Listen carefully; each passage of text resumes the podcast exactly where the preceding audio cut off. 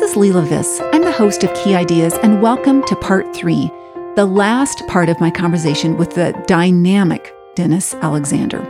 Stop everything and listen to parts one and two if you haven't done so already. Then come back to this episode as Dennis shares the smartest thing anyone can do as an aspiring composer. You'll laugh out loud as I did when he shared his teaching tip to go. And Dennis finishes our conversation by stating the single most important thing piano teachers can do for their students. Kind of on a whim this past July, I decided that I was going to meet with eight teachers. I was going to see once if I could get eight teachers to meet with me and that we would compose eight bars at a time because I really do enjoy helping my students compose. Now, I'm not calling myself a an expert composer, but I do like to coach people along their creative path. Yep. So it's been very fun seeing people's creative side come out and they've enjoyed it as well.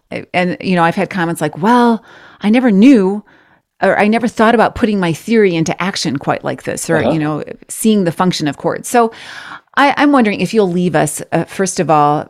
Well, I have I need have another question for you as well. But before we finish up, do you have any tips for fellow composers?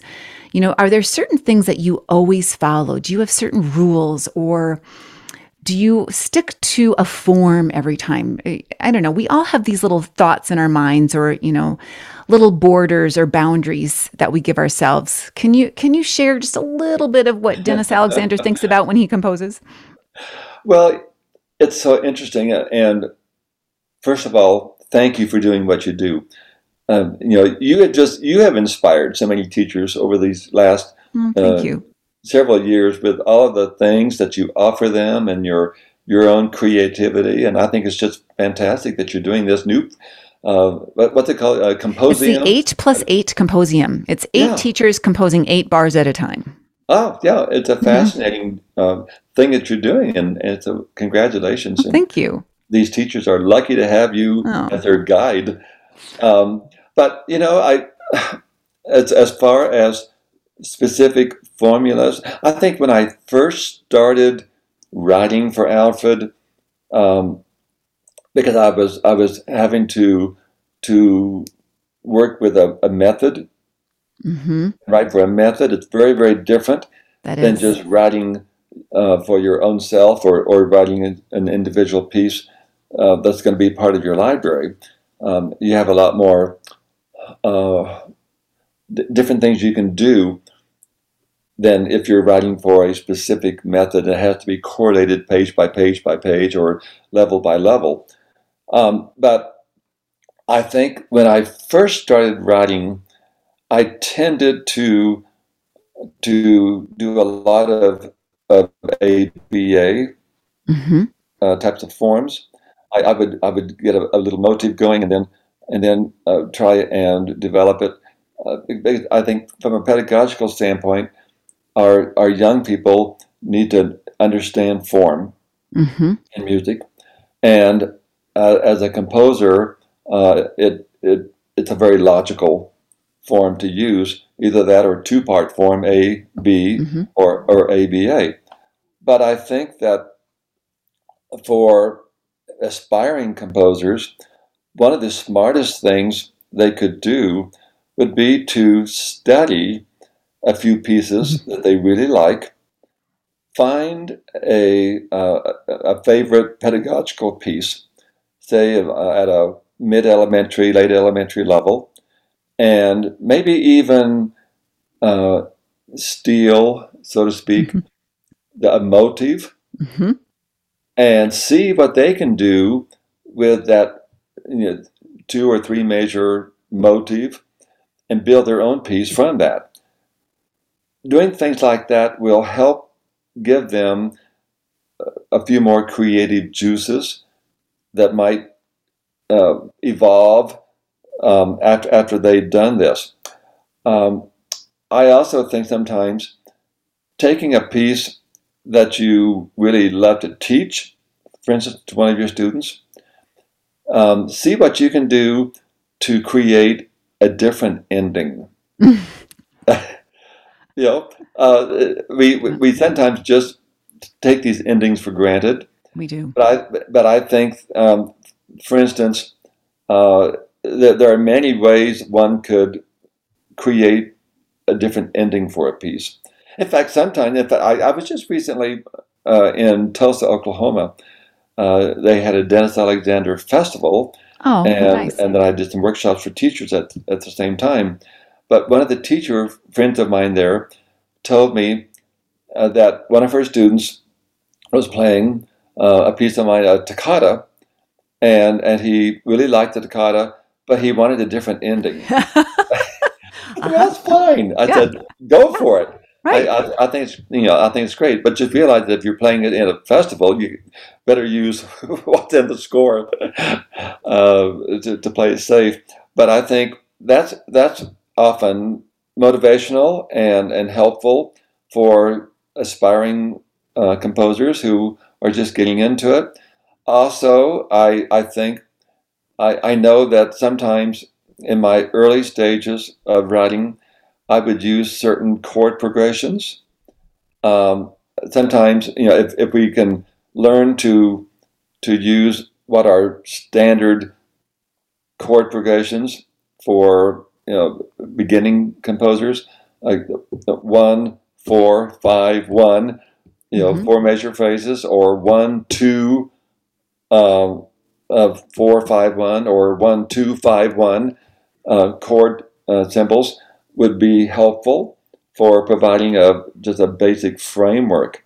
But I, I just think that one of I have found that for a lot of beginning composers, one of the hardest things for them to do is to create a beautiful melody. hmm And for me, I to me that that's essential. That you have a sense of of good uh, mel- melodic flow or a, a melody that's organized well. So sometimes doing that in four bar phrases, you know, i- i- is logical and and very very helpful. Um, when I was teaching piano pedagogy at the University of Montana, I always had my my first year pedagogy students write an original piece. A lot of these piano performance majors would would see these pieces and they they would think to themselves, "Oh, well, anybody could write that. It's so easy to play. Yeah. Anybody can do that." Well, boy, did they find out how hard it is to write a really good, easy piece. And, That's hard. and uh, when, when they had to write something themselves and come up with their own creative title for the piece and come up with something that was not only pianistically sound or pedagogically sound, that would also fit the hand of a, of a young student who had small hands, they discovered right away that it's not so easy to, to write a good, easy piece.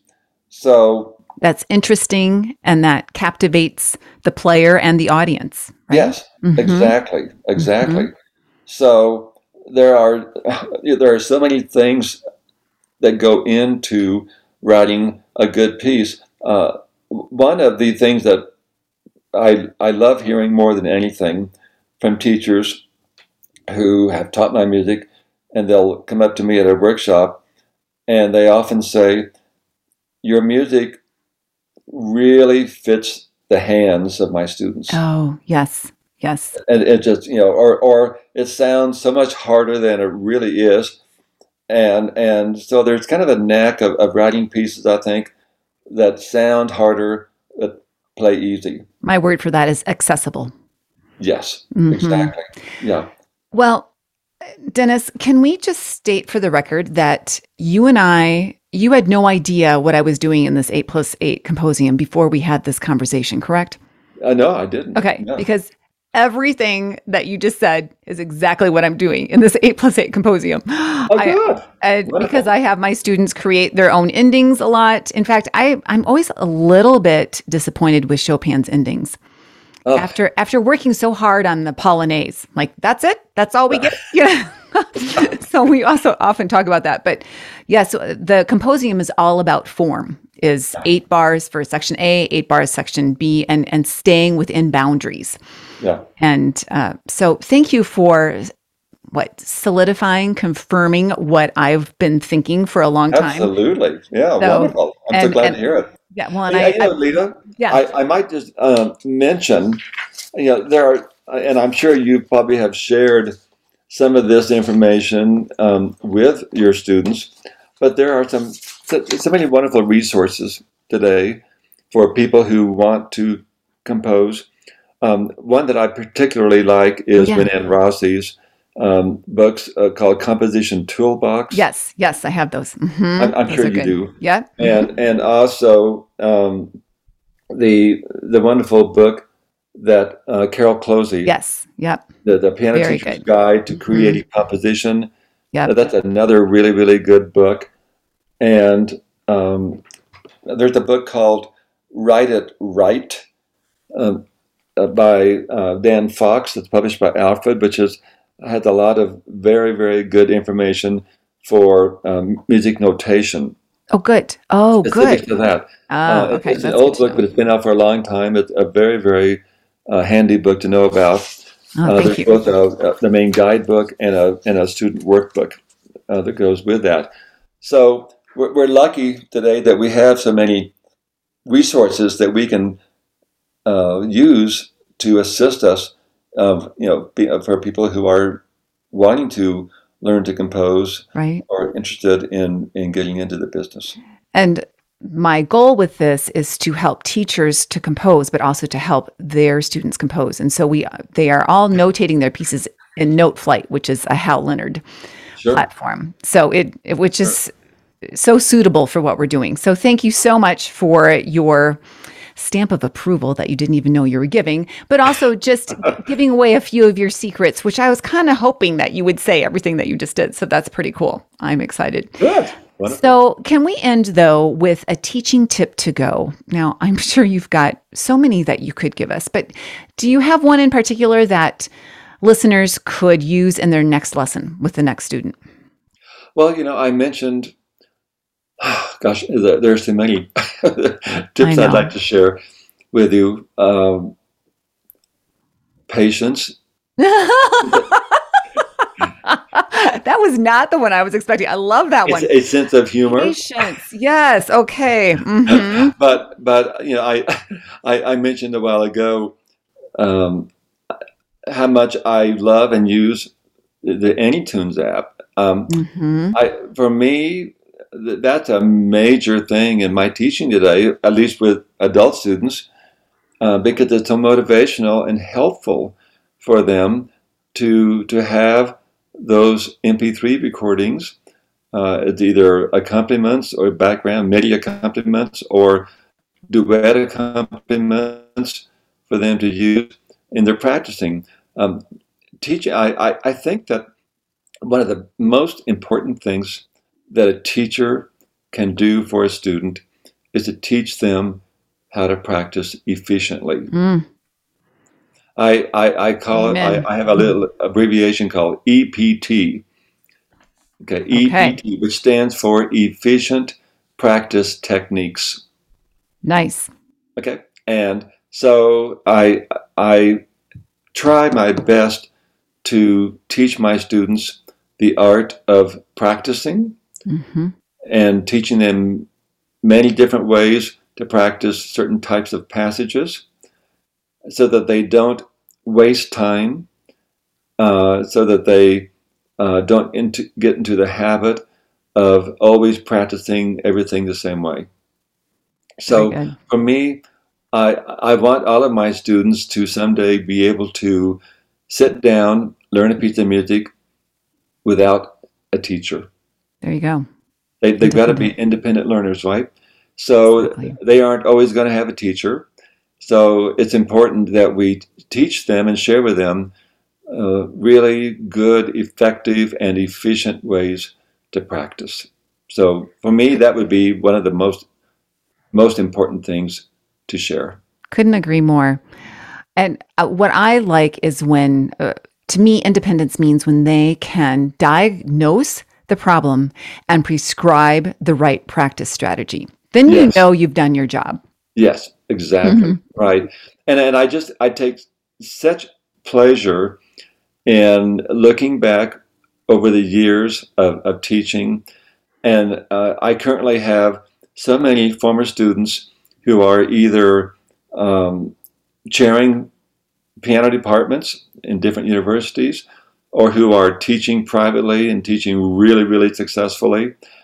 Um, nothing gives me more pleasure than to have um, these former students out doing what they love the most and being really good at it. Hmm. So uh, it, it's one of the most, I think, uh, one of the greatest rewards of being a teacher. Well, you are a living legend and you have left a legacy.